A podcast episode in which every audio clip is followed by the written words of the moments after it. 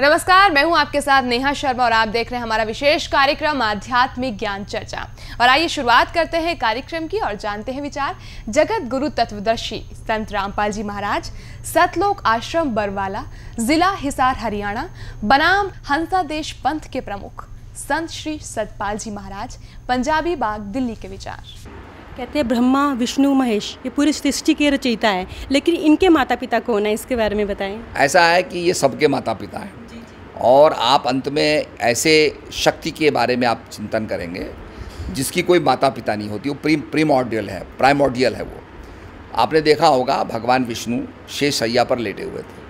शेष सैया का मतलब क्या होता है कि सांपों का जो कॉइल है, उसको शेष सैया बोलते हैं। शेषनाग जी लपेटे हुए हैं।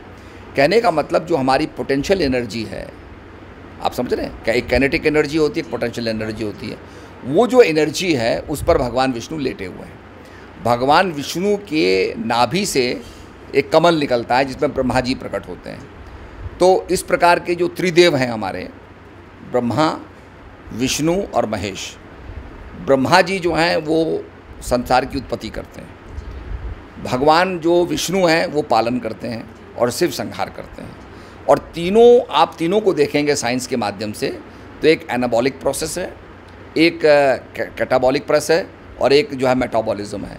ये प्रोसेस हमारे अंदर भी हो रहा है। हमारे अंदर सेल्स डेवलप हो रहे हैं सेल्स मेंटेन हो रहे हैं और फिर सेल्स का नाश हो रहा है।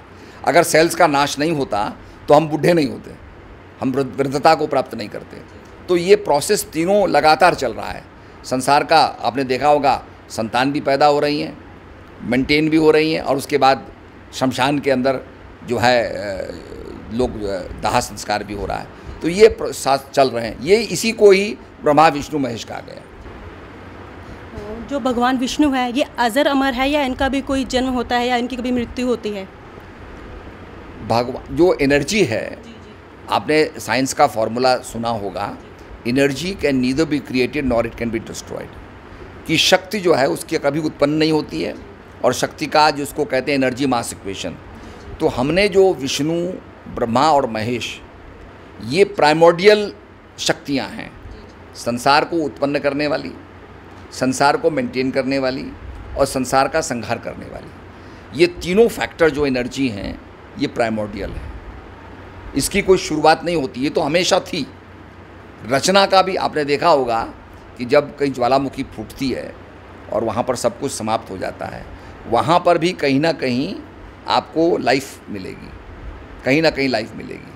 समुद्र के नीचे तलहटी में, हज़ारों फिट नीचे, जहाँ बिल्कुल रोशनी भी नहीं है, और ये वैज्ञानिक कल्पना करते थे, यहाँ कोई लाइफ नहीं होगी, वहाँ भी एक ऐसी मछली है जो बिना सूर्य के प्रकाश के पैदा होती वहाँ भी जीव है, जीवन है।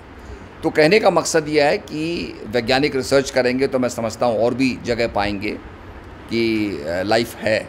तो लाइफ अगर है तो लाइफ के अंदर क्रिएशन का सस्टेनेंस का और डिस्ट्रक्शन का ये फिनोमेना होगा, और ये तीनों इनहेरेंट हैं। अनादिकाल से ये तीनों चलती चली आ रही हैं ये चीज़। महाराज जी क्या ब्रह्मा विष्णु महेश अजर अमर हैं अविनाशी? मैंने आपसे खुद ही कहा ना जब आपने क्रिएशन की बात की है तो क्रिएशन के अंदर तो सृष्टि बनती रहेगी सस्टेन होती रहेगी और समाप्त होती रहेगी। ये फिनोमेना इटर्नल है। इनका कोई जीवन काल भी है हमारा इनका कोई जीवन काल नहीं है। ये अनंत है मैंने आपसे पहले कह दिया। अभी आपने सुने हंसा देश पंथ के प्रमुख संत श्री सतपाल जी महाराज पंजाबी बाग दिल्ली के विचार। और आइए अब जानते हैं जगत गुरु तत्वदर्शी संत रामपाल जी महाराज, सतलोक आश्रम बरवाला, जिला हिसार, हरियाणा के विचार।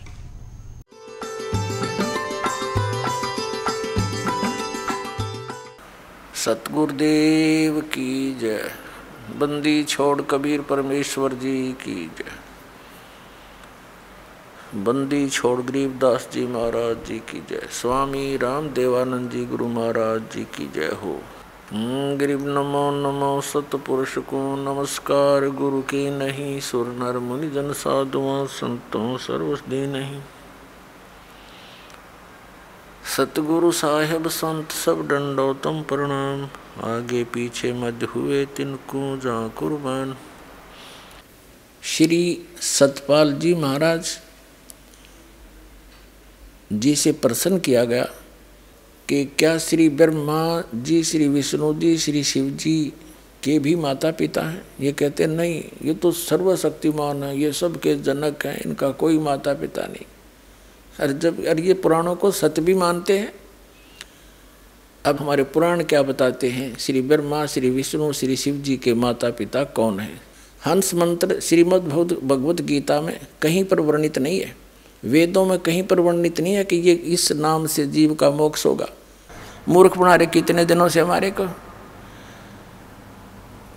अब इसलिए इस गीता ज्ञानदाता ने कहा है कि मेरी साधना में ये लीन ज्ञानी आत्मा अनुतम गति में ही सचित रहे। अनुतम कैसी?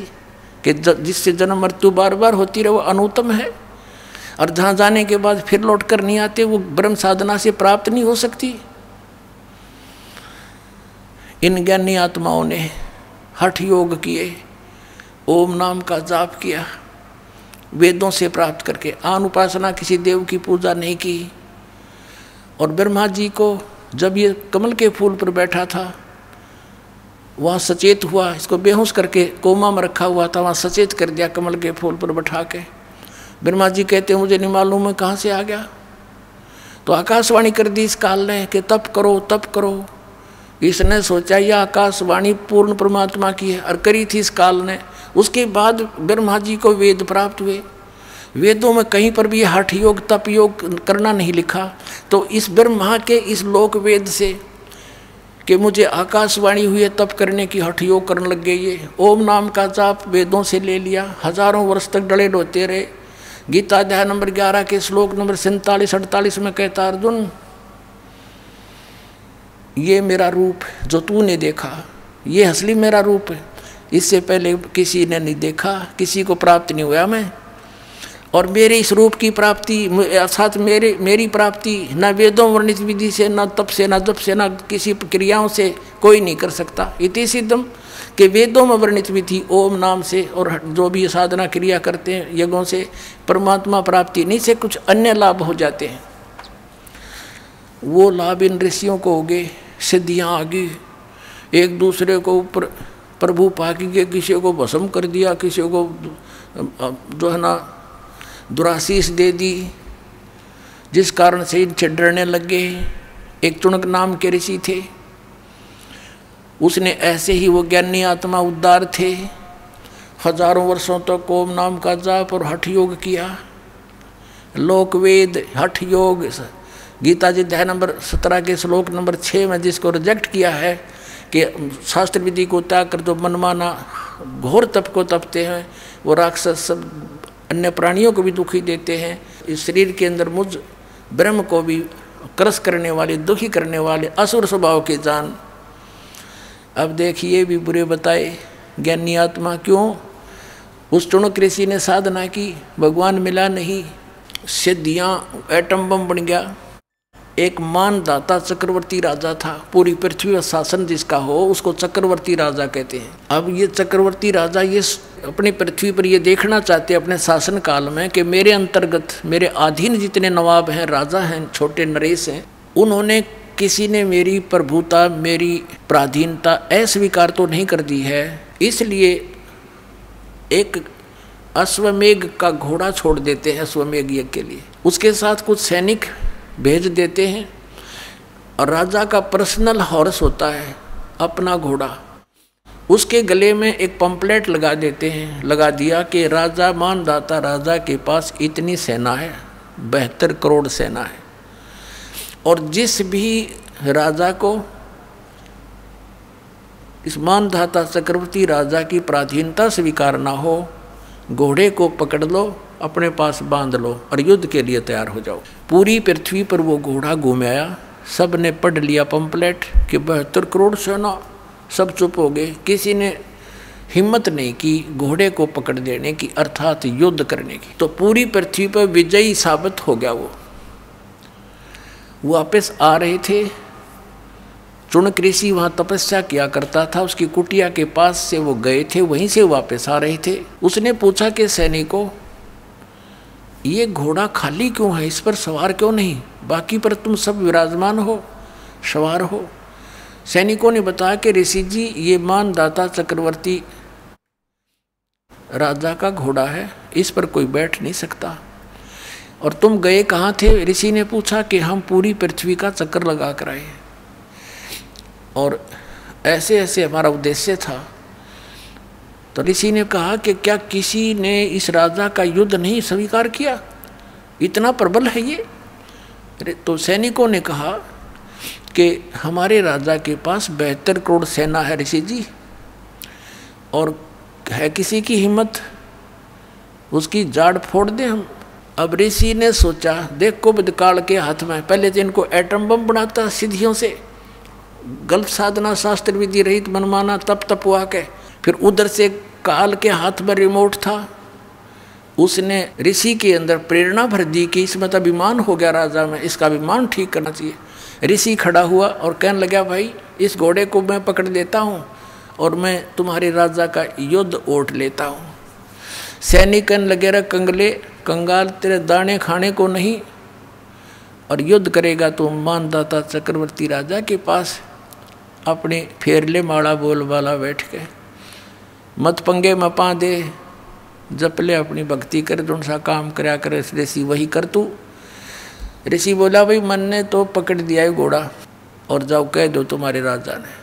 वह तो चार थोड़ा बाँध दिया घोड़ा, उसके वृक्ष के झोपड़ी जिस वृक्ष पर डल रही थी। राजा को आकर सुना दिया कि ऐसे ऐसे पूरी पृथ्वी पर तो किसी ने आपका घोड़ा पकड़ा नहीं। एक चुनक नाम के ऋषि ने आपका युद्ध स्वीकार कर लिया। अब राजा को बताया गया मंत्रियों के द्वारा कि जी, आज एक व्यक्ति ने हिम्मत करी है, कल दूसरा करेगा। ये राजनीति होती है। ऐसे तो सिर उठाएगी दुनिया। इसको कुचल डालना चाहिए। राजा बोला, जाओ अठारह करोड़ सेना एक बार भेज दी तो उसके एक व्यक्ति को मारने के लिए ताकि और भी डर जाए, भयभीत हो जाए कि इतनी सेना आ गई हो तुरे की तो बड़ा तगड़ा राजा है। उधर से ऋषि ने अपने सारे जीवन में जो डले डोए थे, उसकी चार एटम बम बना दिए। वचन से, सिद्धि से, सिद्धि का बहुत बड़ा एटम बम, ये साइंस वाले थे फेल उनके आगे। अगर किसी में वचन शक्ति हो संत के अंदर तो इन सारे फेल कर दे, वो वैसे वहीं के वहीं पानी बना दे। ऐसी सिद्धियाँ भी होती हैं। अब ऋषि ने अपनी चार पुत्री बना ली, चार एटम बम बना दिए। अपनी सिद्धि से, अपनी शक्ति भक्ति जो सारा दिन, सारे जीवन में डरे डोए थे। एक एक पुतली छोड़ दी, अठारह करोड़ अक्षोणी सेना का कत्लेआम कर दिया, नाश कर दिया। राजा ने दूसरी टुकड़ी अठारह करोड़ की भेज दी, ऋषि ने दूसरी पुतली छोड़ दी। बहत्तर करोड़ सेना चक्रवर्ती राजा की नाश कर दिया। अब इसके बारे में सूक्ष्म वेद में बताते हैं। बहत्तर अक्षौणी खा गया ये चुनक ऋषि सुअर एक। दे धारे जोरा फिर ये सभी काल के बेख हे भगवान, कबीर साहेब, दी छोड़। परमेश्वर ने आके बताया कि ये बहत्तर अक्षौणी, बेहतर करोड़ से ना खा गया कौन? वो ऋषिवर, ऋषिश्वर। ऋषियों में भी श्रेष्ठों में भी श्रेष्ठ ऋषि के ये ये लक्षण है। यहाँ के नकली ऋषियों के, इनको हम ऋषि कहें तो राक्षस कहना चाहिए इनको। बता, ऋषि का के मतलब? पंगा लेने का, वो अपनी भक्ति करे राजा अपना काम करे जाने तो करता रहे। तो ये राक्षस स्वभाव को धारण किए हुए ये ऐसे लोग हैं और इसलिए गीता ज्ञानदाता कहता है, मेरी साधना भी उत्तम नहीं, अनुत्तम है, इसे कुक्रम करेंगे, फिर ये बाद में इसको करके ने अब क्या बताया भगवान ने, कबीर साहब ने, कि बेहतर सोनी खा गया, कतलेआम कर दिया, इस खा ली वो। और चुनक ऋषि ईश्वर एक, ये दे धारे मौत फिर फिरे जोरा माने मौत, तुम न ऋषि को। ये तो चलते फिरते जल्लाद हैं, जल्लाद। थोड़ा सा इन्हें छेड़ दे, जब तेरा जो नाश होगा, पहले। संतों के ये काम होया करें। कबीर परमात्मा आए थे भगवान। पत्थर मारे डड़े मारे, तेल के उबलते हुए सरसों के कढ़ाई में डाल दिया टुकड़े टुकड़े कर दिए, फिर भी खड़े पाए मालिक, और किसी को बदुआ नहीं दी। ये होते महात्मा। सर्वगुण संपन्न है कबीर परमात्मा। वो पूर्ण विद्वान वही थे, जगत गुरु वही थे, और तत्वज्ञानी, तत्वदर्शी संत वही थे, विद्वान वही थे, और भगवान वही है। अब कहते हैं बेहतर अक्षोणी खा गया, वो तृणक ऋषि ईश्वर एक ये दे धारे मौत पर है ये जोरा जोरा माने मौत है। ये ऋषि दे धारे मौत पर है ये सभी काल के भेख ब्रह्म तक की साधना की, इसे भेख माने टोल के टोल, झुंड के झुंड, ऐसे ऐसे तो ये और फिर क्या होगा इसके साथ? ये ऋषि जिस, इसने ओम नाम का जाप किया और हठ योग किया। अब हठ योग से तप सिद्धियाँ प्राप्ति, ओम नाम से ब्रह्म लोक प्राप्ति, ये ब्रह्म लोक में जाएगा, वहाँ देवता बन जाएगा, उसके बाद फिर ये पुनक्षीन होने के बाद फिर पृथ्वी पर आएगा, राजा बनेगा, राजा बनकर के तो शिकारी बनकर शिकार मारेगा दुनिया, जीवन सा करेगा राजा एक दूसरे के साथ लड़के करेगा, यानी फिर कर्म फोड़ेगा, फिर इसको कहाँ भेजेंगे? नरक में ठोकेंगे, नरक भोग फिर पृथ्वी पर आएगा, फिर ये कुत्ता बनेगा ये चुनक कृषि। और इसके सिर में कीड़े पड़ेंगे, जख्म। और जितने ये जीव हिंसा करे थे बानदाता चक्रवर्ती राजा के, वो कीड़े उसको चुन चुन कर खाएँगे। तो इसलिए गीता ज्ञानदाता सातवें अध्याय के अठारहवें श्लोक में कहता है कि ज्ञानी आत्मा है तो उद्धार। ये चले थे तो परमात्मा प्राप्ति के लिए। लेकिन इनको तत्वदर्शी संतना मिलने से ये अपने आप निष्कर्ष निकाल कर एक दूसरे से सुन सुना कर और ये समर्पित हो गए मेरे पे। ब्रह्म कहता है, काल और मेरे वाली अनुत्तम गति में सचित रहे। यानी मेरे से जो इस ओम से, मेरी क्रियाओं से, ओम नाम के जाप से जो लाभ मिलना था, वही तक गति हुई इनकी। और वो अनुतम गति है, अनुतम घटिया। अब इस तो बुंडी के घटिया होगी। सारे जीवन डले डोए और फिर एटम बम बन गया, बबूल का पेड़, आम के स्थान पर संत तो आम के पेड़ होने चाहिए, डले मानो उसको भी फल दे। और ये बबूल मड़ा हाथ ला दे तो गड जा उस बड़िकता ये की तरह। इनको ऋषि कहा करते थे हम, परमात्मा ने आँख खोल दी हमारी। तो इसलिए कहा कि हैं तो अच्छी आत्मा, लेकिन मेरे वाली अनुतम गटिया, गति में सचित रहे। क्यों? क्योंकि इनको तत्वदर्शी संत ना मिला। इसलिए अठारहवें दया के बैसठवें श्लोक में कहा है कि अर्जुन, तू सर्वभाव से उस परमेश्वर की शरण में जा। उसकी कृपा से तू परम शांति और सनातन परम धाम को प्राप्त होगा। तो पुण्यात्मा परमात्मा ने 600 वर्ष पहले कहा था, तीन देव की जो करते भक्ति, उनकी कदे ना हो मुक्ति। और आज इन सब सदग्रंथों ने समर्थन किया। Kabir is God, Kabir is God. Gita ji अध्याय नंबर आठ के श्लोक नंबर एक में अर्जुन ने पूछा कि सातवें अध्याय के उनतीसवें श्लोक में बताया है कि तत्परम को जानकर और सारे दातुम से परिचित, सब कर्मों से परिचित व्यक्ति केवल जरा और मरण से छूटने का प्रयत्न करता। जरा माने वर्द अवस्था और मरण माने मृत्यु। तो आठवें अध्याय के प्रथम मंत्र में पूछा, वो किम तत्परम? ये देखिएगा। ये है श्रीमद् भगवद गीता, अध्याय नंबर सात और श्लोक नंबर उनतीस, ये ट्वेंटी नाइन। यहाँ इसकी केवल संस्कृत है, आगे इसका अनुवाद है। जरा मरण मोक्षाए जरा माने बुढ़ापा, मरण माने मृत्यु, मोक्ष माने छुटकारा पाने के अर्थ। माम आश्रित यतंती ये, ते ब्रह्म तत्विदु कृष्णम अध्यात्म कर्म से अखिलम। इसका अर्थ है कि माम आश्रित है। मैंने जो तुझे बताया है, इस ज्ञान को आश्रित जो कर लेगा, तत्वदर्शी संतों को खोज लेता है। वह जरा मरण के मोक्ष के लिए ही यतनती प्रयत्न करते हैं। वे ते, वे तत्परम को जानते हैं और सारे अध्यात्म ज्ञान को और सब कर्मों से परिचित हैं।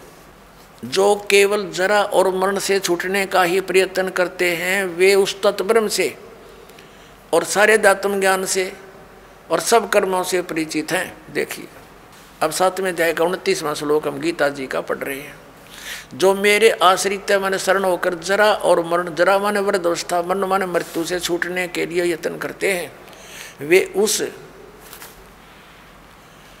ब्रह्म को और संपूर्ण अध्यात्म को ये देखो, उस तत् ब्रह्म तत् ब्रह्म, उस ब्रह्म को, संपूर्ण अध्यात्म को और संपूर्ण कर्मों को जानते हैं। यहाँ आठवां अध्याय प्रारंभ होता है। इसका प्रथम श्लोक है, आठवें अध्याय का। इसमें पूछा है, किम तत्ब्रह्म? आपने जिस, इस तत्ब्रह्म के बारे में कहा है कि तत् ब्रह्म को, उस ब्रह्म को और संपूर्ण अध्यात्म को, संपूर्ण कर्मों को जानते हैं। यहाँ पूछा, आठवें अध्याय के प्रथम श्लोक में, किम तत्ब्रह्म? और किम अध्यात्म किम कर्म पुरुषोत्तम, किम अधिभूत च किम प्रोक्तम, अधिदेवम किम उच्चते इसका उत्तर आठवें अध्याय का प्रथम मंत्र है, वह ब्रह्म क्या है? ये प्रश्न किया है अर्जुन ने। इसका उत्तर दिया है आठवें अध्याय के तीसरे श्लोक में। ये आठवें अध्याय का, ये तीसरा श्लोक है। वह परम अक्षर ब्रह्म है। परम अक्षर ब्रह्म है, तीसरे श्लोक में उत्तर दिया। अपने आत्माओं अब हम आते हैं गीता जी अध्याय नंबर पंद्रह के, श्लोक नंबर सोलह और सत्रह पे। इससे सारा कंसेप्ट जो दास करना चाहता था क्लियर हो जाएगा। ये देखिएगा, पंद्रहवें अध्याय का, ये गीता अध्याय नंबर पंद्रह। और यहाँ ये सोलवा श्लोक है। इसमें दो पुरुष बताए हैं, दिव्यम दुअ इमऊ पुरुषौ, दो पुरुष, दो प्रभु, दो स्वामी।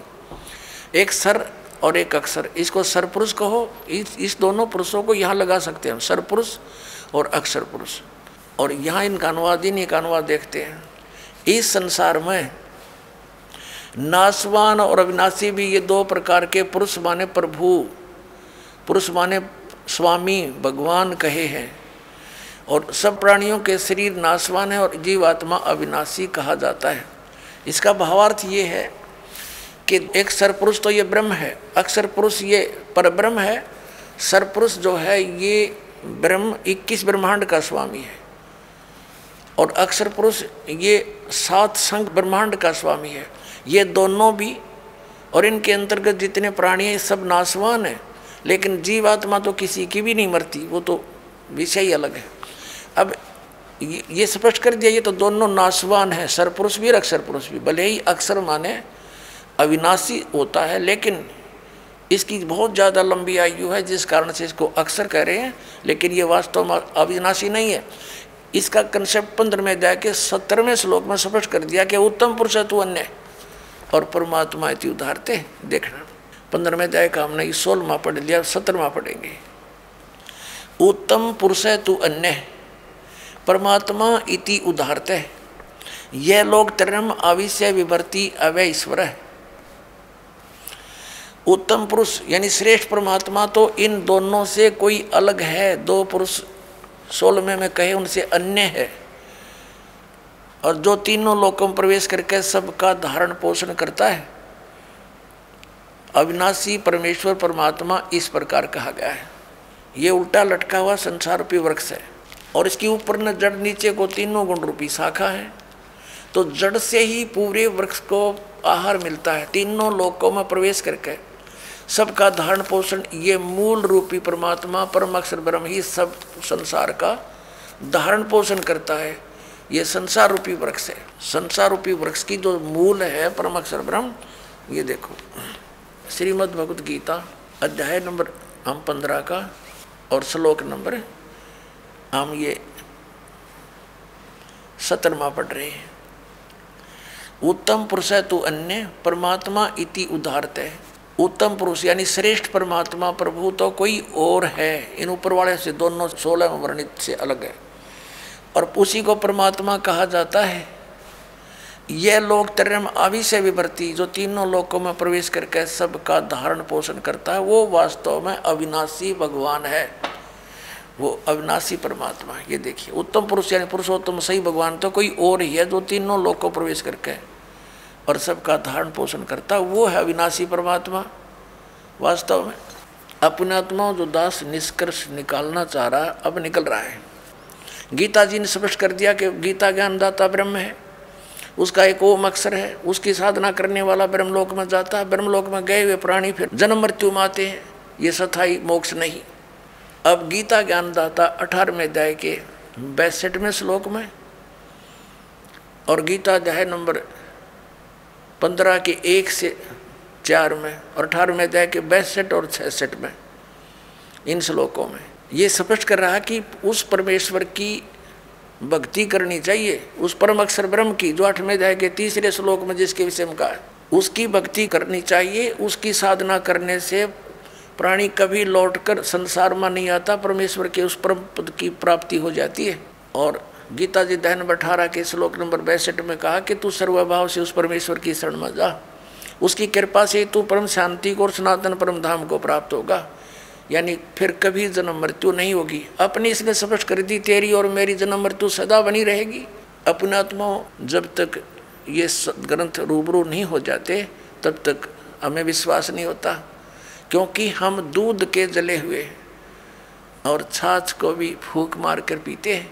तो दास चाहता कि आपको इतना दृढ़ कर दूँ कि आप सदग्रंथों को देख कर बिल्कुल पक्के हो जाओ और फिर त्याग दोगे उन नकली गुरुओं, आचार्यों और शंकराचार्यों को और अपना कल्याण कराओगे।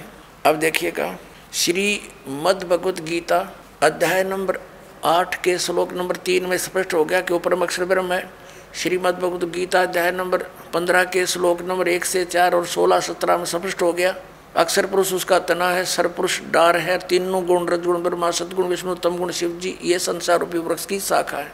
और ये भी स्पष्ट हो गया कि सबका धारण पोषण करने वाला वास्तव में विनाशी परमात्मा परम अक्षर पुरुष है, परम अक्षर ब्रह्म है। अब गीता अध्याय नंबर आठ के श्लोक नंबर पाँच में और सात में, गीता ज्ञानदाता अपनी साधना के लिए कहता, मेरी भक्ति कर। उसके लिए मंत्र इसने बता दिया, आठवें अध्याय के तेरहवें श्लोक में कि मेरा एक ओम अक्षर है नथिंग एल्स और मेरी भक्ति करनी है तो ओम अक्षर है। तो मुझे प्राप्त होगा, लेकिन युद्ध करना पड़ेगा। और परम अक्षर ब्रह्म की शरण में जाना है, उसकी भक्ति करनी है तो उसका मंत्र बता दिया सत्र में जाएगी तेईसवें श्लोक में, ओम तत्सत इति निर्देश है ब्रह्मण त्रिविद समृत है। ब्रह्मण माने उस परम अक्षर ब्रह्म के पाने की, उसकी भक्ति का केवल ओम तत्सत इन तीन मंत्र के जाप का सिमरण करने का, तीन प्रकार से सिमरण करने का आदेश है, निर्देश। निर्देश माने फाइनल फैसला नथिंग एल्स तो उसकी साधना करने से तो वो आठ में जाके आठ, नौ, दस लोग में कहा कि उसकी भक्ति करेगा तो उस परमात्मा को, परम अक्षर ब्रह्म को प्राप्त होगा। उसकी साधना करने से वहाँ प्राणी चला जाता, जहाँ जाने के बाद फिर लौट कर संसार में नहीं आते। और ये हमारे आचार्य, शंकराचार्य तत्व ज्ञानहीन प्राणी, मंडलेश्वर, ये कहते हैं, हमारे धर्मगुरु, कि श्री कृष्ण जी अपने बारे में कह रहे हैं। हर इसमें कंसेप्ट क्लियर कर रखा दो परमात्मा नारे नारे तीन बोले हैं। तीन बताए हैं, लेकिन दो का ही अधिक रोल है, क्योंकि हम सरपुरुष के लोक में रहते हैं और परम अक्षर ब्रह्म के लोक में हमने जाना है। उसकी साधना है, लेकिन बीच में एक थोड़ा सा इंटरफेरेंस है इसकी अक्षर पुरुष के इसके साथ संघ ब्रह्मंडों से हमने पार कर होना है। उसके लिए इसका ये ओम तो ये सीधा ही मंत्र है, ब्रह्म का, तत् ये सांकेतिक है अक्षर पुरुष का, और सत भी सांकेतिक है परम अक्षर पुरुष परम अक्षर ब्रह्म का। तो इन तीन मंत्रों के साधना से हम यहाँ से पूर्ण मोक्ष प्राप्त करके उस लोक में चले जाएँगे, जहाँ जाने के बाद साधक फिर कभी लौट कर नहीं आता। तो ये इस पूरी श्री मद भगवत गीता का निष्कर्ष आपके सामने। आप थोड़ा संकेत दिखा और देता हूँ। देखिएगा श्रीमद् भगवद गीता अध्याय नंबर आठ का, हमने यहाँ तक पढ़ लिया था। कि वह परम अक्षर ब्रह्म है, ये तीसरे श्लोक में। वह परम अक्षर ब्रह्म है, जो गीता ज्ञान दाता से अन्य है। और यहाँ गीता ज्ञान दाता कहता है आठवें अध्याय के पाँचवें श्लोक में कि जो पुरुष अंत काल में मुझे ही समण करता हुआ शरीर त्याग कर जाता है, वह साक्षात मेरे रूप को प्राप्त होता है। साक्षात रूप नहीं, मद भावम याति मेरे वाले भाव को प्राप्त होता है, इसमें कोई संशय नहीं। अब सातवें श्लोक में क्या कहा आठवें अध्याय के में। आठवें अध्याय के गीता जी और सातवें में क्या कहा कि इसलिए अर्जुन, तू सब समय में मेरा समण कर और युद्ध भी कर। युद्ध तक करना पड़ेगा, मेरी शरण में रहेगा तो। और मुझमें अर्पण किए हुए मन बुद्धि से युक्त होकर निसंदेह मुझे ही प्राप्त होगा।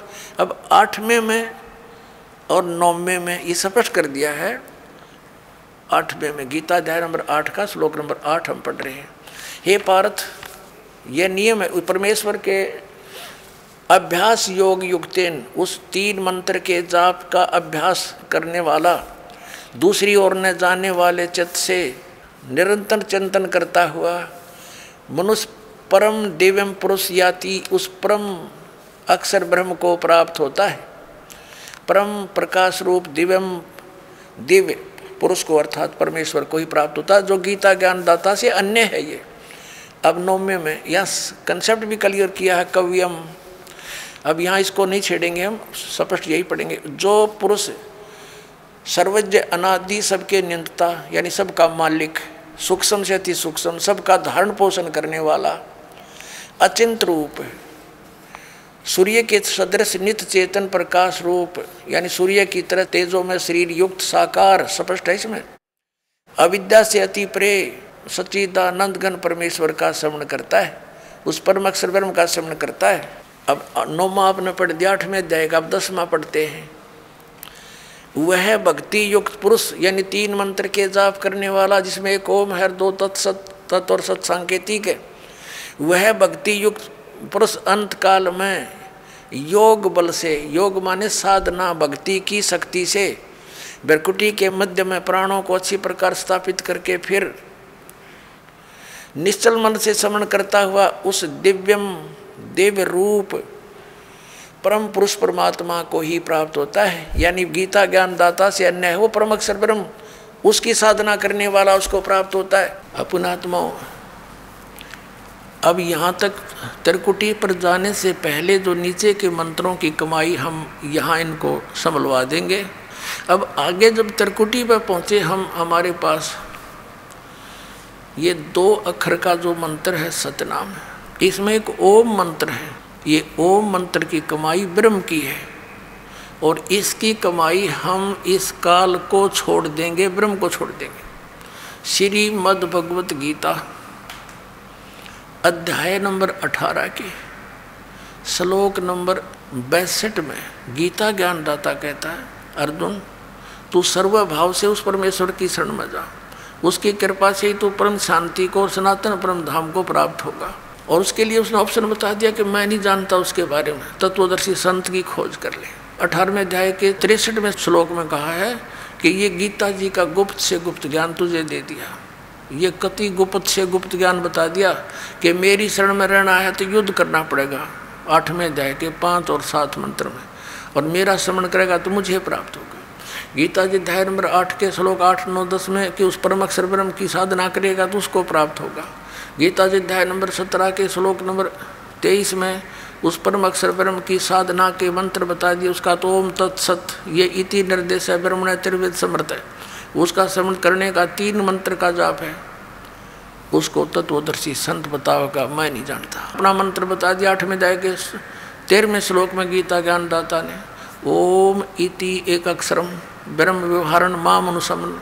यह प्रयाति तजन देम सयाति परमाम गति जो मुझ ब्रह्म का एक ओम मंत्र है, इसका श्रवण करता हुआ शरीर छोड़कर जाता है, उसको परम गति प्राप्त होती है, ओम सतर की ओम सतर की कौन सी है ब्रह्मलोक? ब्रह्मलोक में गए हुए प्राणी भी वापस आते हैं, जन्म मृत्यु होती है। तो यहाँ अकेले ओम जाप करने का अन्य लाभ है। इसके दोनों को मिलाकर जाप करेंगे, इसका अन्य लाभ है। और श्वास मौखिक जाप करेंगे, अन्य लाभ है। श्वास से जाप करेंगे, उसका अन्य लाभ है। तो जब हम त्रिकुटी पर पहुँचेंगे, हम इसका ओम नाम की कमाई इसको छोड़ देंगे। हम पहले क्या करते रहे? ओम नाम का जाप करके हम ब्रह्मलोक में चले जाते। और वहाँ हज़ारों युगों तक रह के अपनी पूंजी कमाई को बर्बाद करके फिर गधे बन के घूमते यहीं पर। हम उन पापों के कारण ऐसे दबे रहे। श्रीमद् भगवत गीता अध्याय नंबर अठारह के श्लोक नंबर बैसठ से लेकर छसठ तक एक निर्णायक ज्ञान आ गया। पूरा निष्कृष है पवित्र श्रीमद् भगवत गीता का। गीता ज्ञानदाता कहता, मेरी शरण में रहना है तो मुझे नमस्कार कर। अठारहवें अध्याय के पैंसठवें श्लोक में, और मुझमें मन वाला हो, मेरा वज़न कर, मुझे प्राप्त होगा। और अठारहवें अध्याय के छसठवें श्लोक में कहा है कि, अर्जुन, तू सर्व भाव से, क्या बोला है? सर्व धर्मान परितज माम, एकम शरणम वर्ज। आपको दिखाते हैं। अब यहाँ पुणात्मा जो दास स्पष्ट करने जा रहा है कि कैसे मोक्ष होगा, ये कंपलसरी है कि कैसे मुक्ति होगी किन किन महापुरुषों ने यह जाप किया। आदरणीय धर्मदास जी को परमात्मा ने स्वयं यही मंत्र दिया, दो अक्षर का, और आदि नाम को गुप्त रखा कि ज़िक्र नहीं करना है, ये मैं तुझे दे देता हूँ।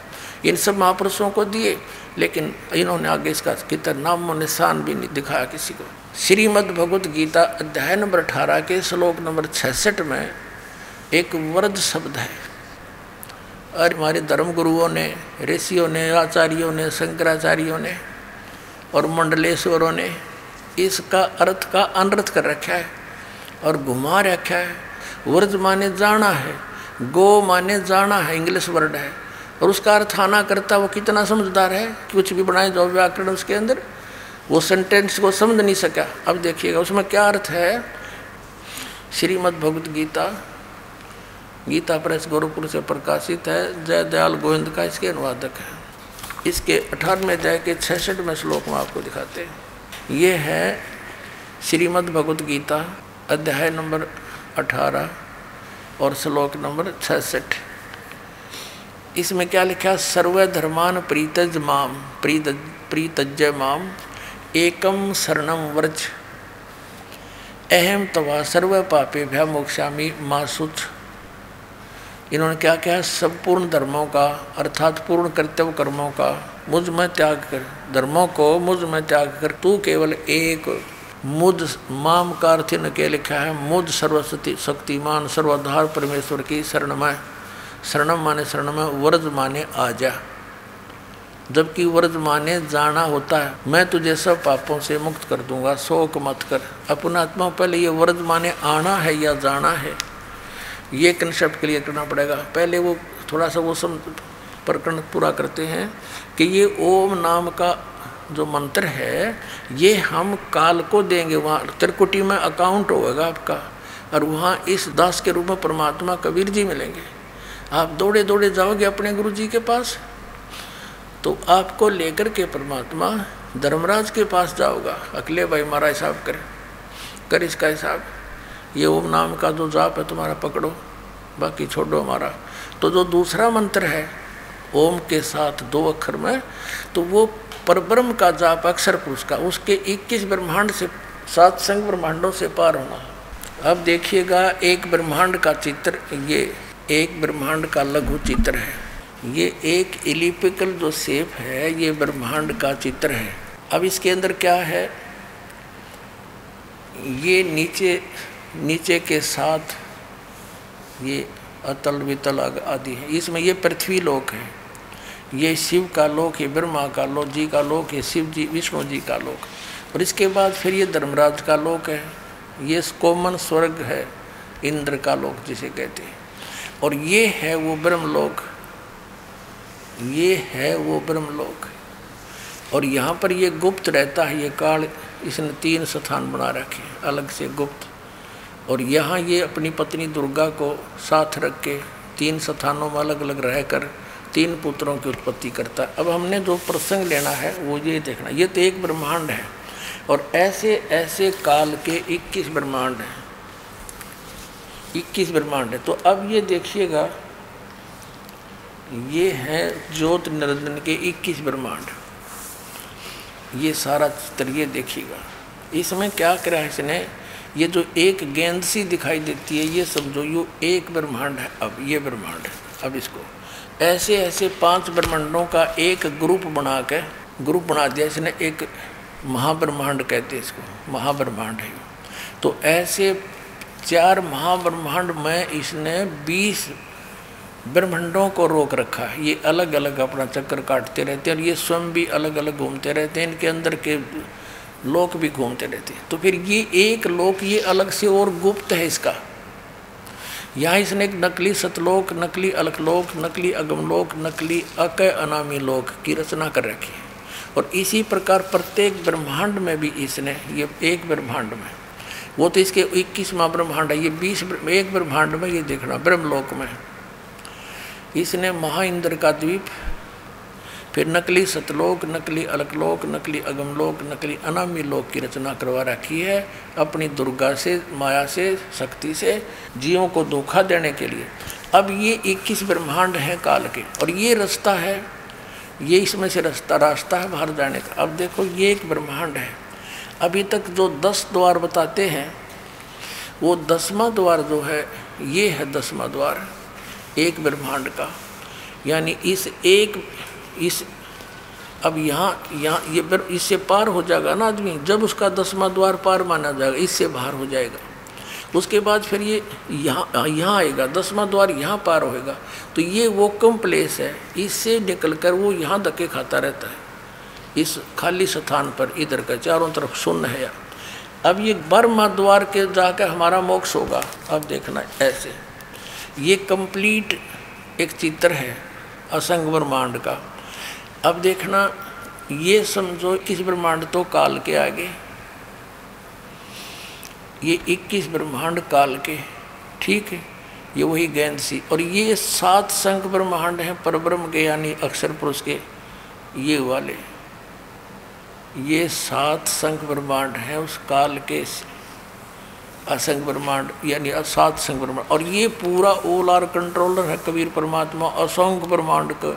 इन असंग ये ब्रह्मांड ये असंग ब्रह्मांड इनका और साथ में इक्कीस ब्रह्मांड इनका और सात संग ब्रह्मांड इनका। ऊपर कुल का मालिक ये कबीर साहब है। ये परमात्मा इसके सबसे ऊपर, तीसरे मुक्ति धाम में यहाँ विराजमान है। अब यहाँ देखिएगा, जैसे एक ब्रह्मांड के अंदर ये 21 ब्रह्मांड का चित्र देखिएगा यहाँ पर अब दसवा द्वार तो एक ब्रह्मांड में ही रह लेता है इससे बाहर नहीं जाता यूँ, एक ब्रह्मांड से में ही रह लेता है। अब परमात्मा के उस मंत्र से बाहर निकलेंगे हम। अब ये 21 ब्रह्मांड है। अब यहाँ से जैसे ग्यारहवा, ये है वो ग्यारहवा द्वार। दसवा तो एक ब्रह्मांड के अंदर है। और यहाँ से निकल ये प्राणी, ये ग्यारहवा द्वार है। अब इसको देखेंगे। यहाँ आइएगा और फिर ग्यारहवा द्वार पार करके हम, इसमें सात संग ब्रह्मांड जो इसके हैं परब्रह्म के, उसमें प्रवेश कराएँगे। और फिर ये बारहवा द्वार है जो सतलोक में जाकर खुलेगा। यानी इस परब्रह्म के सात संग ब्रह्मांडों को पार करके, फिर बारहवा द्वार पार करके हम सतलोक में जावांगे। ये दसवा द्वार दसवा द्वार पर गाटा जोड़ रखा। और एक कबीर पंथी है, जम्मू में। उसकी तो एक्टिंग ही नारी है। जो क्योंकि ग्यारहवीं खिड़की पागी ग्यारहवीं खिड़की। आज तक किसी नहीं बता ग्यारहवा द्वार। मैंने ग्यारहवा द्वार पा गया। अरे कबीर सागर में अगर तूने ग्यारहवा द्वार पा गया तो कबीर सागर से ही पाया। अपने नारा ज्ञान कहाँ से लाया? और इसमें बारह बारहवा द्वार लिखा कबीर परमेश्वर ने, कि दो दस दर बस मुराबालम तहवा ध्यान लगावे। और आदरणीय गरीबदास साहब जी ने कहा है, असंग जन्म तन मरत्या होगे, जीवित क्यों नाम रह रे? और दुआ दस मद महल मठ बोरे बोर न दे धरे रे। वो बारहवें द्वार को पार करके वहाँ पर वो परमात्मा है, जहाँ जाने के बाद फिर दोबारा दे नहीं धरता, दोबारा जन्म मृत्यु नहीं होता।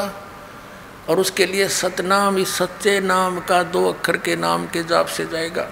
आइए अब हम उन श्रद्धालुओं के अनुभव जानते हैं जो जगत गुरु तत्वदर्शी संत रामपाल जी महाराज जी से दीक्षा प्राप्त कर चुके हैं तथा उनके द्वारा बताए गए भक्ति मार्ग पर चल रहे हैं। नमस्कार सर।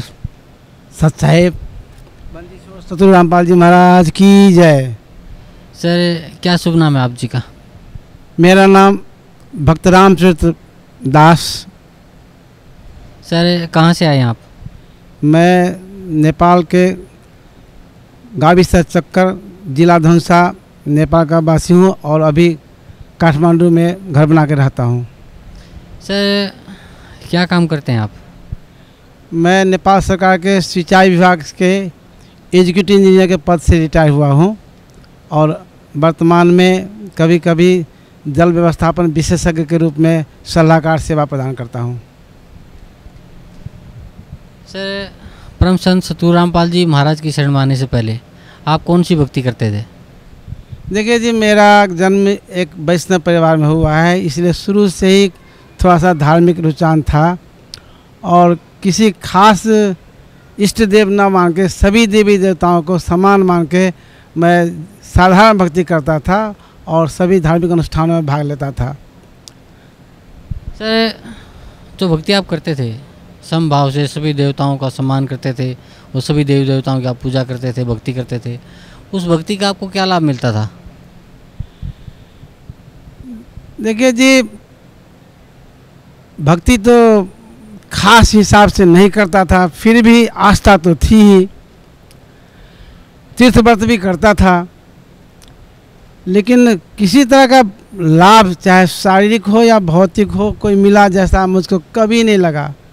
मैं भक्ति के हिसाब से ही कह करके कैलाश मानसरोवर यात्रा भी किया, लेकिन वहाँ ऑक्सीजन की कमी के कारण मैं मरने लगा। मेरे मेरे खून, मुँह से दो लीटर खून वोमिट हो गया और मैं कहाँ भक्ति करने गया था और मरने लग गया वहाँ। परमात्मा की कैसी रजा हुई, मैं बच के आ गया और जहाँ पुण्य कमाना था, वहाँ अहंकार लेके आया। मैं गया था शांति खोजने मन में अशांति लेके आया। तो मैं क्या कहूँ क्या फ़ायदा? कुछ भी फ़ायदा तो नहीं दिखाई दिया हमको। सर परम संत सतगुरु रामपाल जी महाराज की शरण में कैसे आए आप? मैं भारत के और नेपाल के करीब करीब सभी संतों के या तो यहाँ पहुँच गया हूँ या उनकी किताबों का अध्ययन किया। शांति कुंज हरिद्वार में एक महीने का सत्र किया, तीन चार वर्ष उसमें लगा रहा। रामचंद्र मिशन में तीन चार वर्ष लगा रहा। सहज मार्ग में लगा रहा और पुट्टपर्ती में सत्य साई को तो भगवान मान के चलता था। लेकिन कहीं से कुछ मेरे मन की शांति कहीं नहीं हुई। मेरे मन में कुछ प्रश्न थे कि मैं कौन हूँ? मैं कहाँ से आया हूँ? कहाँ जाता हूँ, कौन ऐसा करता है, ये सारा प्रश्न का जवाब कहीं नहीं मिला। इसलिए मैंने अध्ययन भी खूब किया, कोई भी संत का किताब नहीं छोड़ा, लेकिन मन की शांति नहीं कहीं गई। तब मैं निराश हो गया कि मैं कहाँ जाऊँ। मेरे भाई साहब अभी भक्त सुमन दास हैं, वो कबीर पंथ के ही एक महंत थे, और सभी वहाँ के स्थानीय महंतों का एक महामंडलेश्वर बनाए थे, उसके भी अध्यक्ष वही थे। तो मैं एक बार उनके आश्रम में गया। उनके हाथ में मैंने किताब देखी, परिभाषा प्रभु की। किताब का शीर्षक मुझे अटपटा लगा, क्योंकि जो ज्ञान मुझको था, उसमें ऐसा था कि प्रभु वो है जिसको परिभाषित नहीं किया जा सकता। यहाँ किताब का नाम ही है परिभाषा प्रभु की, कैसा होगा? जिज्ञासा बस मैंने उल्टा दिया। और उसका जब भूमिका ही पढ़ा तो लगा मेरे को झटका सा लगा। अरे, मैं जो खोजता था तो सब इसमें है मेरे को लगा कि भाई साहब, ये किताब हमको पढ़ने के लिए दीजिएगा। और मैं चला गया काठमांडू फिर। कुछ दिन के बाद आया तो किताब मांगा मैंने। उन्होंने कहा कि भाई, किताब तो हमने वापस कर दिया। तो मैंने कहा, ये तो ठीक बात नहीं है, भाई साहब, हमको किताब ला दीजिए। ला दीजिए ला दीजिए। कहा, ठीक है, ला दूँगा। ले आए, हमको भेज दिए काठमांडू। मैंने अध्ययन किया। अध्ययन करने के बाद मैं अपने आप को रोकना मुश्किल हो गया कि मैं वैसे मैं सदगुरु तो नहीं कहूँ उस समय। मैंने उस समय कहा, रामपाल जी महाराज का दर्शन करना ज़रूरी है। मैंने अपने भाई साहब को निवेदन किया कि आप तो इसी लाइन के आदमी हैं, चलिए। साथ ही साथ चलेंगे दोनों भाई। लेकिन वो तो बड़े महंत, उनको फुर्सत कहाँ? वो आजकल आजकल करते करते सात आठ महीना गुजार दिए। मुझसे रहा नहीं गया। मैंने कहा, अब इनका भी आस्था छोड़ना चाहिए। मैं इंडिया में कहीं भी जा सकता हूँ अकेले। कोई दिक्कत नहीं है, क्योंकि मैं भारत से ही पढ़ा हूँ, पंतनगर से पढ़ा हूँ, इंजीनियरिंग किया हूँ। मेरे लिए क्या दिक्कत है? तो मैं मन में उठोट कर लिया कि नहीं, अब भाई साहब का भी साथ छोड़ देंगे, मैं अकेले जाऊँगा। ये कहते ही पता नहीं परमात्मा की कैसी रजा हुई। कि मैं बिना पैसे खर्च किए बरवाला आ गया। हुआ यूँ कि मेरे एक मित्र जिसको रीढ़ की हड्डी में बहुत भयंकर दर्द होता था और उसको इलाज के लिए कोई नहीं था तो हमको साथ में ले गया, पटना ले चलो कह के। पटना गया, वहाँ उसका इलाज डायग्नोसिस नहीं हो सका। डॉक्टरों ने क्या कहा कि आप इसको लखनऊ ले जाइए कि चंडीगढ़ ले जाइए। तो सलाह के बाद चंडीगढ़ जाना तैयार हुआ और वो हमको ही ले गया फिर चंडीगढ़। और चंडीगढ़ से मैंने फ़ोन किया करौथा आश्रम कह के। तो करौथा आश्रम तो नहीं, लैंडलाइन में नहीं लगा, मोबाइल में किया तो लग गया। मैंने कहा कि बरवाला आ जाओ। मैंने कहा, बरवाला कहाँ जी? मैं तो करौथा जानता हूँ। तो करौथा आश्रम नहीं है। आप बरवाला आ जाओ। आप कहाँ से बोल रहे हो? तो चंडीगढ़ से। तो चंडीगढ़ से हिसार का बस पकड़ लो। पैंतीस किलोमीटर पहले ही उतर जाना आ जाएगा बरवाला। तो इस प्रकार मैं बिना खर्च के बरवाला आ गया और मैं तो पहले ही किताब पढ़ चुका था। तो आते ही 16 अगस्त 2008 में मैं सतगुरु के शरण में आ गया और नामदान ले लिया। सर परम संत सतगुरु रामपाल जी महाराज की शरण में आने के बाद आपको क्या लाभ मिला? लाभ को मैं शब्द में क्या व्यक्त करूँ? सबसे बड़ा लाभ तो ये हुआ कि मेरे प्रश्न सब डिग गए। मेरे पास कोई प्रश्न नहीं रहा, मेरा मन शांत हो गया। दूसरी बात, मेरे हाथ में देख रहे हैं एक कैंसर का दिखाई पड़ रहा है ये। एक छोटा सा फुंसी निकला जो बढ़ के कैंसर रूप ले लिया। मैं पेशा से इंजीनियर चार वर्ष तक इलाज कराया। किसी डॉक्टर से ठीक नहीं हुआ। तब, अब मरता क्या नहीं करता, वो ओझाओं और झाड़ा लगाने वालों के पास गया। वो लोग भी महीनों दिन प्रयास किया, नहीं ठीक हुआ। और एक दिन ऐसे ही झाड़ा लगाने वाले ने मैं मेरे गृह देवता, जो घर में लोग पूछते हैं गृह देवता, उसको कारिक कहते हैं हम अपने यहाँ, अपना देवता को। वो आए, और उसने कहा, कहाँ जाते हो डॉक्टर के पास? ये डॉक्टर से ठीक होने वाला है। ये तो मैंने किया है, क्योंकि मेरा न पूजा करते हो तुम लोग, न मेरा घर जो गहबर कहते हैं हम लोग। गहबर उजाड़ के फेंक दिए, पूजा नहीं करते हो, मैं एक ही एक को देखूँगा, तुम्हारा हाथ कटवा के छोड़ूँगा। मरता क्या करता? मैं फिर अपने सगे संबंधियों के पास आया कि भाई गहबर बनाओ, पूजा करो। किसी ने ध्यान नहीं दिया। तो फिर परमात्मा के शरण में मैं जब आ गया तो मैंने मन ही मन परमात्मा से प्रार्थना करके हे प्रभु, अब मैं आपकी शरण में हूँ और अब आप जो करो या तो हाथ कटवा दो या ठीक कर दो। आप विश्वास करें ना करें, ढाई महीना में ये घाव, ये अपने आप ठीक हो गया। मैं डायबिटीज़ का पेशेंट हूँ। मैं प्रत्येक दिन एक टेबलेट खाता था। और यहाँ आने पर भी मैं टेबलेट खाता ही था। एक बार मैंने परमात्मा से प्रार्थना किया कि परमात्मा आप हम पर दया कीजिए, मैं टैबलेट नहीं खाऊं, क्योंकि मैं प्रचार में जाता हूँ, कहता हूँ, ये प्रभु की भक्ति करने से, सदभक्ति करने से सारे रोग नष्ट हो जाते हैं। और मैं खुद दवा खाता हूँ। तो बंदीश्वर सदु जी ने कहा कि लोगों की बात क्यों सुनते हो? राम को भी तो लोग अच्छा नहीं कहे, और लोगों की बात पर गर्भवती पत्नी को भेज दिया, नहीं, दवा खाओ। फिर मैं दो वर्ष तक खाता रहा। इसके बाद मैं फिर प्रार्थना किया, गुरुदेव, मैं उस समय थोड़ा सा अपने पर विश्वास नहीं था मुझको। मैंने आपसे दवा खाने की प्रार्थना की। अब मुझको पता चल गया कि मैं भक्ति करूँगा तो रोग क्या करेगा और भक्ति नहीं करूँगा तो जी के क्या करूँगा। इसलिए प्रभु, मैं अपना वचन आप वापस ले लीजिए। हमको दवा खाना नहीं है, आप हमको आदेश दे दीजिए। अगर अभी छोड़ दूँ तो आपका गुरु आज्ञा का उल्लंघन हो जाएगा। इसलिए कृपया परमात्मा हमको माफ़ करके हमको छोड़ दीजिए। हंसने लगे और आज्ञा मिल गया मैंने दवा छोड़ दी। तब से मैं कभी कभी मिठाई भी खा लेता हूँ, कोई परहेज़ नहीं है। मेरा लड़का डॉक्टर है, वो मेरा हर एक साल मेरे किडनी का, मेरे हार्ट का और मेरे आँख का वो टेस्ट करवाता है। पहले मैं मोटा मोटा अक्षर नहीं पढ़ पाता था, अब मैं महीन अक्षर पढ़ता हूँ।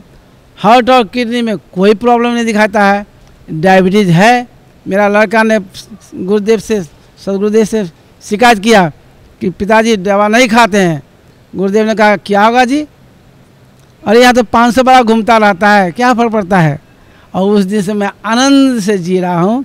न दवा खाता हूँ, न रोग भी ठीक नहीं हुआ। परमात्मा क्या चाहते हैं पता नहीं हमसे। क्या दिखवाना चाहते लोगों वो तो मैं नहीं जानता। हाँ एक बात ज़रूर है मुझको अब समझ में आया है कि उस बार मैं इतना देर से आया यहाँ पर। शायद पहले आ जाता, एक वर्ष पहले तो मैं सदगुरु को नहीं पा पाता, क्योंकि मैं करौथा खोजता। और उस समय गुरुदेव जेल में थे। और जब आए बरवाला में, दो तीन महीने के अंदर मैं आ गया तो मुझको परमात्मा मिल गया, मैं आनंद से हूँ। मेरे घर में कोई किस्म की समस्या नहीं है। सब आनंद से है। मैंने सदगुरुदेव से प्रार्थना किया कि मेरे लड़के सब डॉक्टर है, चार्टर है, पढ़े लिखे हैं, लेकिन भक्ति नहीं करते, आने वाले हैं। आप कृपया कर, कृपा कर दीजिए। उन्होंने कहा हंस के कहा कि जाओ, सब आ जाएगा। और एक वचन में सारा परिवार मेरा आ गया।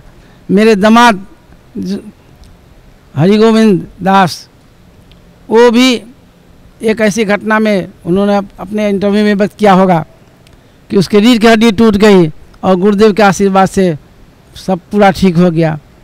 मेरे भाई साहब जो महंत थे, अपने क्या कहते हैं कि वो मान बड़ाई में अड़े हुए थे, नहीं आते थे, पढ़ कर के भी नहीं आते थे। मैंने कहा, भाई साहब, कहाँ लटके हुए आप? अरे, क्या करूँ? लोग छोड़ता ही नहीं है। तो एक बार मैंने उसको तान के लाया। उनकी इच्छा तो थी ही, फिर मैंने ज़ोर दे दिया, तान के लाया। और वो भी सतगुरु शरण में आकर के अब वो महंती भी छोड़ दिए हैं, गुरुदेव के आदेश आज्ञा अनुसार, और साधारण के साथ रह रहे हैं।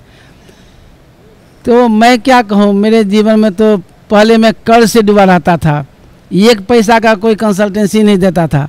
आज कंसल्टेंट कंसल्टेंसी काम के लिए लोग पीछे पड़े हैं। मैं ही कहता हूँ, नहीं, मेरे को अब नहीं चाहिए पैसा। अब मैं नहीं करूँगा काम। और मैं आनंद से गुरुदेव के ज्ञान ज्ञान किताब के प्रचार में लगा हुआ हूँ। सर परम संत सतगुरु रामपाल जी महाराज से नाम उपदेश लेने के आपको जो कैंसर जैसी लाइलाज बीमारी भी ठीक हुई और हार्ट की किडनी की कोई प्रॉब्लम नहीं रही आँखों से भी आपको दिखाई देना शुरू हो गया। तो सर भक्त समाज को आप क्या संदेश देना चाहते हैं? देखिए भग भक्त समाज वास्तव में परमात्मा को चाहने वाले हैं। लेकिन वो गलत नकली संतों के चक्कर में पड़ के और गलत साधना करके अपने को दुखी कर रहे हैं। चाहे वह गरीब हो या धनी हो या पढ़ा लिखा हो या पद वाला हो, जो भी हो, सारा गीता के श्लोक, अध्याय सोलह के श्लोक तेईस संसार के भक्ति नहीं करने पर वो सारा के सारा दुखी है। और इन दुखी भक्त समाज को मैं ये कहना चाहता हूँ कि पूर्ण ब्रह्म आ चुके हैं, तारनहार आ चुके हैं कबीरवाणी में है, लिखा हुआ कि कबीर पाँच छः सौ, पाँच सौ जब कल युग बीत जाए, महापुरुष फरमान तब जग तारण को आए। तो तारनहार आ गए हैं। ये मध्य पीढ़ी है कल युग का। इसमें उनको तारनहार ले जाएँगे हम भक्तों को। इसलिए देर नहीं करो। क्योंकि मानव जीवन दुर्लभ है, मिले न बारंबार, जैसे तलवर से पत्ता टूट गिरा, लगे न दूजी बार, ये मानुष चोला फिर नहीं मिलेगा। इसलिए अगर इस बार चूके तो फिर अगले कल युग तक तत्वदर्शी संत का तलाश करना पड़ेगा। इसलिए अब भी आए हैं घर में। आप भाग्यशाली हो, जो इस समय पैदा हुए हो। भाग्यशाली हो, जो तत्वदर्शी संत के नज़दीक में हो। अब फिर भी अज्ञान अंधकार में पड़े हो तो ज्ञान गंगा पढ़ो और पढ़ के दौड़े दौड़े सर पर पैर रख के आ जाओ। क्योंकि अब लोगों की भीड़ इतनी हो चुकी है कि परमात्मा का दर्शन करना दुर्लभ हो जाएगा। पहले जब मैं शुरू में जुड़ा था तो पाँच पाँच मिनट गुरुदेव के चरणों में सपरिवार रहता था। आज गुरुदेव को देखना मुश्किल हो गया है। प्रवचन में ही आते हैं तो दर्शन कर पाते हैं। एक दिन आएगा जो दर्शन के लिए भी महीनों बैठना पड़ेगा। सो भक्त समाज, आप जल्द से जल्द आओ, गुरुदेव से निःशुल्क नाम दीक्षा प्राप्त करके अपने को, जीवन को सार्थक करो। इस संसार रूपी दुख से तो दूर हो गए ही, परम पद की प्राप्ति करो। इसके सिवा दूसरा रास्ता न है, न दूसरा होगा। इसलिए देर नहीं करो जल्द आ जाओ। मेरी यही सबसे विनती है। जी धन्यवाद आपका बहुत बहुत धन्यवाद। सत साहिब।